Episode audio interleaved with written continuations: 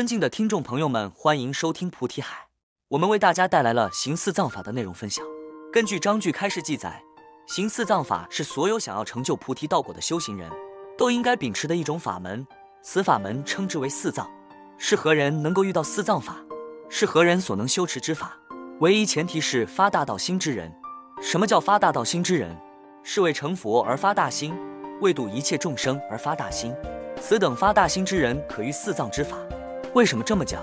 如果心存仁爱之心的人遇到仁爱之法，便大为相应；若此人心不存仁爱之法，假使此人遇到仁爱之法，也不喜听闻，不信受，故而不遇四藏法。所以修行人发起大心，为成佛，为一切众生，那么这个人便会遇到四藏法的引导，而行持四藏法。修持四藏法有一个条件，这个条件便要具备行道之心。什么叫行道之心？当一个人想要从东走到西，能够使他到达西的目的地，这所有的路程都称之为道，是通向西的道。如果一个修行人想要通往佛境，佛的觉悟，必然要行佛道；如果一个人想要完善他的人生，那么这个人要行人道；如果这个人想要追寻世间自在，不受地狱恶鬼、畜生之业报，并且摆脱人伦，这个人必然要行天道。所以行持四藏法，行持之人，第一要先具备行道之心。若无行道之心，遇四藏而不实。第二个条件是法度之心。什么叫法度之心？受法化的度脱称之为法度之心。说世俗人遇到长者，长者告诉他为人之道，他不听，这个人就失去了人法度之心。如果一个修行人遇到善知识不听教法，不遵教义，此人失去得法因缘，自己也失去了法度之心。第三个条件无有产区。一切佛法的行持从真实行出开始。若在行持的过程当中夹杂产区，便不能登解脱大殿。你们每一次行持能够获得滋养，能够提升自身境界，哪一个不是抛除产区？奢摩他的修持是真功夫的考验。我们从最初接触奢摩他的修持，不懂得其中含义，也不知道该如何用心。遇到任何对境，我们只负责取，从不纠察此取不可为，是妄取。所以这法中夹杂了产区。与此同时，我们也对于奢摩他的境界不能领会它的滋味，也不能够去真实的品尝。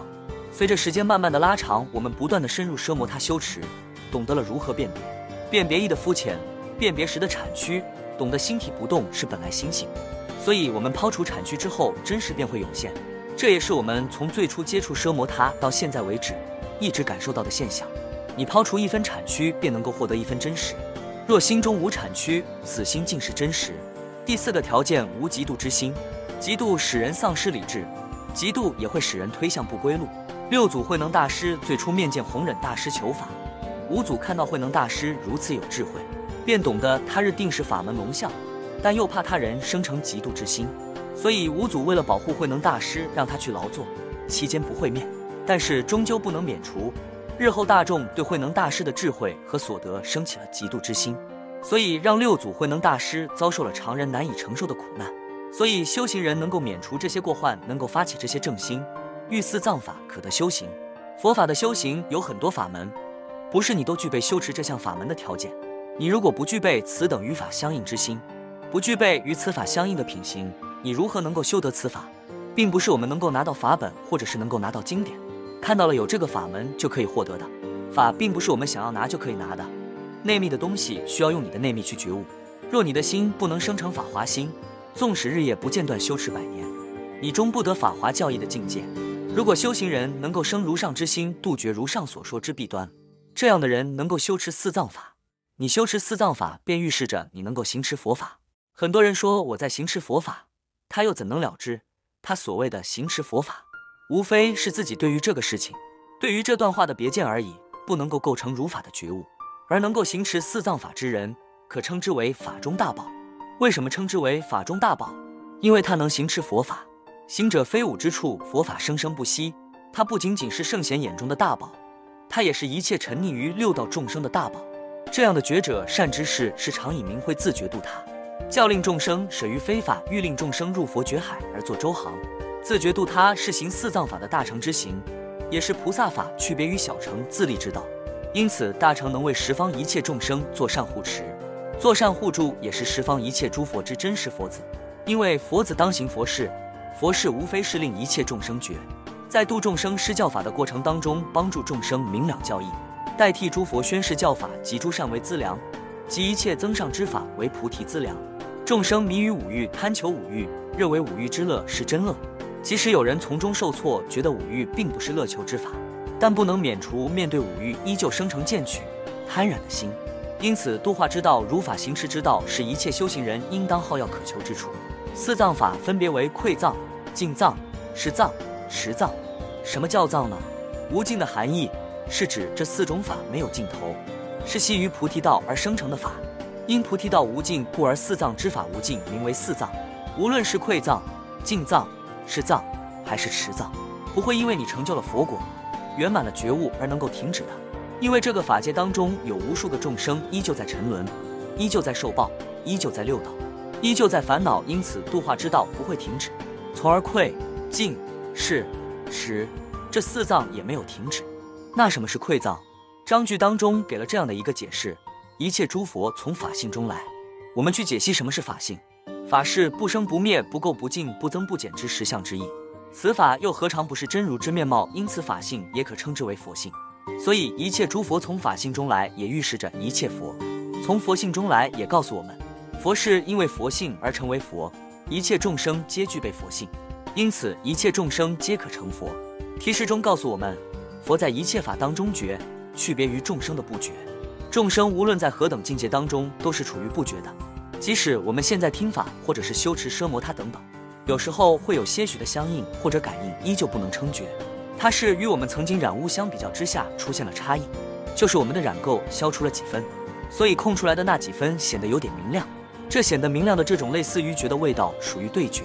此对觉依前而称对，并不是佛所说的觉意。而我及一切众生，在五欲中迷惑于自己，忘记于本来。什么叫迷惑于自己？这边有好看的东西，我喜欢看。你为什么喜欢看？他说因为好看。他哪里好看？说它的形状好看。这样的形状在污秽之处、污秽之地也依旧可见。你为什么不觉得那些污秽好看呢？因为它在我眼中好看。你能否举一个例子来表达这好看能够站得住脚，能够经得起推敲，并不是一时情绪而有的结论？想了半天，当我对这件事物的新鲜程度随着时间降下来之后，再看一看，也没那么喜欢。所以你对自己的喜欢都不了解，你喜欢什么你都不了解，你为什么不喜欢？你依旧不了解，对自己一无所知，迷己。我们有多少个事情是这样的现象？你仔细去观摩，发现所有的一切，我们都处于这种状态。你怎么能认识到自己？你通过什么方法可以真实的认清自己呢？世俗人所谓的认清自己，无非是阶段性的学习，提高了自己的知见，用更复杂的方式来诠释。自己所喜欢或不喜欢的事物，从而更复杂的来说服自己为什么喜欢或者不喜欢而已。实则抛开这些假象，对自己的喜欢或不喜欢一无所知，这便是众生。人的心念是非常容易动摇的，人的知见或者是肯定也是同样的道理。通过试验也能试验出来，但是人性千万不要去试验，理由是可能它会让你伤心，不是你想象当中的结果。当我们去指责他人不了解自己的时候。可以反观自己，我们自己又何尝了解自己呢？又了解几分呢？你用论文的形式去推敲自己的所有的知见，有几个又能站得住个脚呢？五欲又是什么？五欲是财色名食睡，只要是人都能够产生的五种情绪。五欲淡薄的人，头脑相对清醒一些；迷在五欲当中的人，头脑浑浊一些。无论是轻或重，皆是阻碍修行人获得清净的障碍。众生的一切苦由我而起，此我称之为假我。当然，后面的章句也会提到三节假我，也是在更进一步的诠释我的不真实。所以众生迷的根本在于假我，我们所受的种种的快乐，也是来源于假我的虚妄领纳；我们所有遭受的痛苦、苦难，也来源于假我的虚妄领纳。即使有百般的无常的乐，有百般的无常的苦，我们依旧不能从中获得觉醒，从另一个乐堕入另一种苦，从另一种苦奔跑到另一种乐，循环往复，无止无休。过程当中从来不会升起出离之心，出离是一种正向的引导，它区别于逃离，区别于逃避。贪染逐乐这个现象是不觉悟的人所能够体现的淋漓尽致。我们如果没有修行，我们对于世俗的贪染逐乐会是什么程度？我们对于互联网、短视频、衣服、卧具、玩乐，贪染逐乐现象又有几分贪染？修行之后，对于这些虚假的、不恒常的这些东西的贪染逐乐程度又有几分降解？修与不修会有极其明显的差别。诸佛圣贤凭借着法性从中见到法性，而一切的凡愚之辈在五欲中增长人我，在五欲中遗忘佛性。如果有一天善根成熟，遇到佛法，他会感叹，原来还可以这样；若道心成熟，他会感叹，原来世界是这样。因此，我们看到诸佛圣贤与我们的本质差别，是在这些事物现象当中的迷觉程度是非常大的。我们触犯染污，或者是我们犯了错，我们会尝试着去掩盖，此恶不于人见。此善欲令周知，好的宣传想让所有的人都能够知道，自己所造作的恶行染污，连老鼠都不想让他听到看到。此等的差别，修行人应当生成惭愧之心。第一步要做与五欲做舍离，不应该沾连于五欲。第二步见贤思齐，能够让你获得解脱的唯有觉者。所以与觉看齐叫齐，佛大觉。最究竟圆满的境界是佛境，最究竟圆满的果位是佛果，最究竟圆满的智慧是佛智。所以，祈佛大觉是所有一切众生的真实归依处。章句当中说：“行者若能如是，可成就馈藏之法，舍离五欲，祈佛大觉，并且心生惭愧之心。这样的行持，不是说你今天听到了这个法，我惭愧了，明天又忘掉了，后天想起来再惭愧一下，大后天又忘记了，这不叫成就馈藏之法，你这叫随机文思馈藏之法。所有佛法的修持能够形成不散失，是对于此法的极为尊重。”也是你那法因缘的关键。我们修一下，散失一下；修一下，散失一下，何人能够成满善法？所以六度当中的忍力是极为重要的，不散失，不散你的功德，不散你的积累，不散你的智慧，不散你的品行。那么，什么叫净造？对于佛法僧三宝生净，此净之心无穷无尽，有起始但无终止。佛在法中称尊，是通达一切法的。佛称之为三界导师的理由是令三界一切众生皆入佛智的缘故。佛所宣讲的妙法皆顺如实之法，并不欺恐众生，也是明彻不能及，世间所不能及，天界所不能及，乃至声闻界、缘觉界、菩萨界所不能及。而三界是整个法界当中最苦难的地方，所以这里面提到了三界大导师，世尊能以一音声，有情各得随类解。这是佛的威神，这是佛的智慧，这是佛的神通。并不是说佛讲了一句话，每个人会产生不同的理解，这是属于知见。佛所说的教义，每个众生从中获得不同程度的正解。为什么会说不同程度的正解？是因为根据自身的业力、善根、福德而决定能够获得的程度多少，但皆属正解，不同于知见层面。所以有情各得随类解。佛所说之妙法，不是让众生听书一样听一听，不是让你去增长你的所见所闻，是让你受持。佛法唯有受持方能得法，并不是听闻能够得法，这是区别于世俗的这个学术。我们在修持净藏法的过程当中，也要明确一点：是我本人所秉持的法则是坏乱的。为什么叫坏乱？很多种解释，在这段当中可以解释为断坏如来众，乱其正心。所谓不安之法，是指众生之心不能平复，永远都处于不安、无主、起伏、没有归属的这样的境地当中，是因为凡愚之辈难以自身生智。此智是出世之智，因此要当舍离世俗之见，去修学出世之法。因此当舍变善，舍世法，修学受持出世之法，则是觉法。一心顺佛慈悲教化，恭敬礼拜一切诸佛，饮水思源。我们所能够获得成就这样的机会，这样的法从佛口宣而能得知，因此可以理解为此法来源于佛。佛度生之本怀，是令一切众生皆得觉悟。因此，要随顺佛度生之本怀，接受佛的慈悲教化，也要恭敬一切诸佛，礼拜一切诸佛，经未来际。这是作为佛子本能的一种发心，并不是谁强加于你。有些人可能在这个阶段很难发起这样的心，但是随着修行的深入，在不同阶段，大家的某一种心都会产生坚定。所以，阶段性的成就能够坚定阶段性的生心。我们用什么样的方式去礼拜诸佛？我们用什么样的方式去赞叹诸佛？我们一天当中有多少句话是在恭敬礼拜诸佛？有多少句话是在赞叹诸佛？很少。那法呢？你有多少时间是在恭敬礼拜法、赞叹法？你又有多长时间恭敬礼拜你们的善知识，赞叹你们的善知识？什么叫恭敬礼拜？恭敬是得法因缘，恭敬从心而起，礼拜是恭敬之心现于形体。恭敬礼拜它内密的含义是你与法的解行相应。什么叫赞叹之心？赞叹之心是你接受法的度化，感受到法的慈悲，油然而生的赞美之心，并不是没有墨水应景墨水，那就叫产虚之心。所以修行人如果能如是依法行持此进藏之法，能够成就此法，这里面提到了依法修持。什么叫是藏？单从这个字来去看，就是发誓。这个修行人怎么发誓？不是我头脑一热，我就说个誓言，明天又忘了，也不去履行，然后又害怕我做不到，我不敢发誓。阿弥陀佛，四十八大愿。当初阿弥陀佛能够笃定，他一定能够成就四十八大愿，一定能够笃定，能够成就无量寿佛吗？不能。但是他坚信，我如法行持，必能获得道果。因为愿是真意愿而行持得来的结果，也真无需担心。所能成就是先从发愿开始，弥陀因地愿行成就的佛国净土，也是对十方世界一切众生四十八大愿接引的一种保障。阿弥陀佛，四十八大愿，单单说我们这个地球，给了多少众生希望？那些迷茫，那些无助，那些想要了结此生的那些极端的人们，听闻阿弥陀佛教义，称念弥陀，都得了救赎。之间的改变。心态的改变，让他们更积极的面对接下来的剩余的时光。临终的时候，承蒙阿弥陀佛慈悲接引，这些我们如果不接触，我们是不知道的。所以行者以明辨自知，若无誓愿之力，毕竟不成速疾之事。是指什么呢？如果不发愿，你都不知道这件事情能够达成的速度有多快。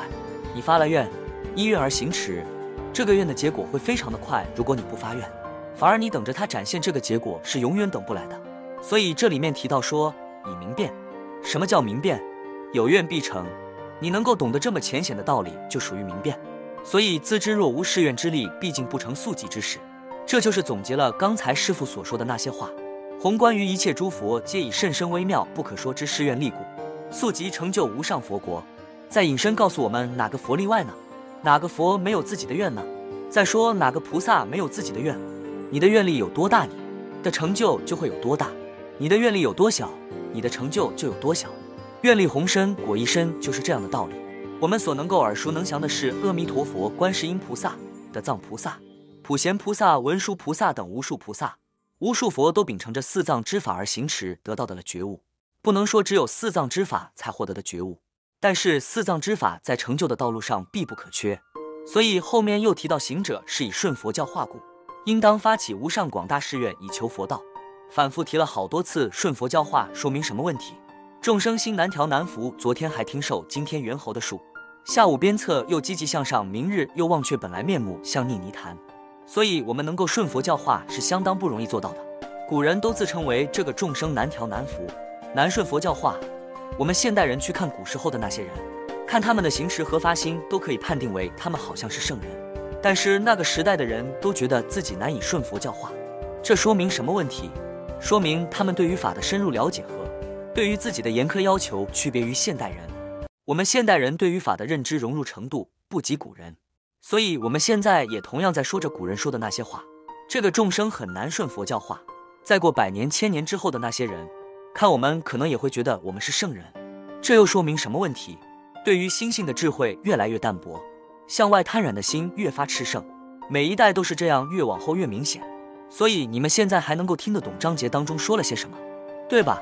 文字还能够懂一些，连贯一些，衔接一些。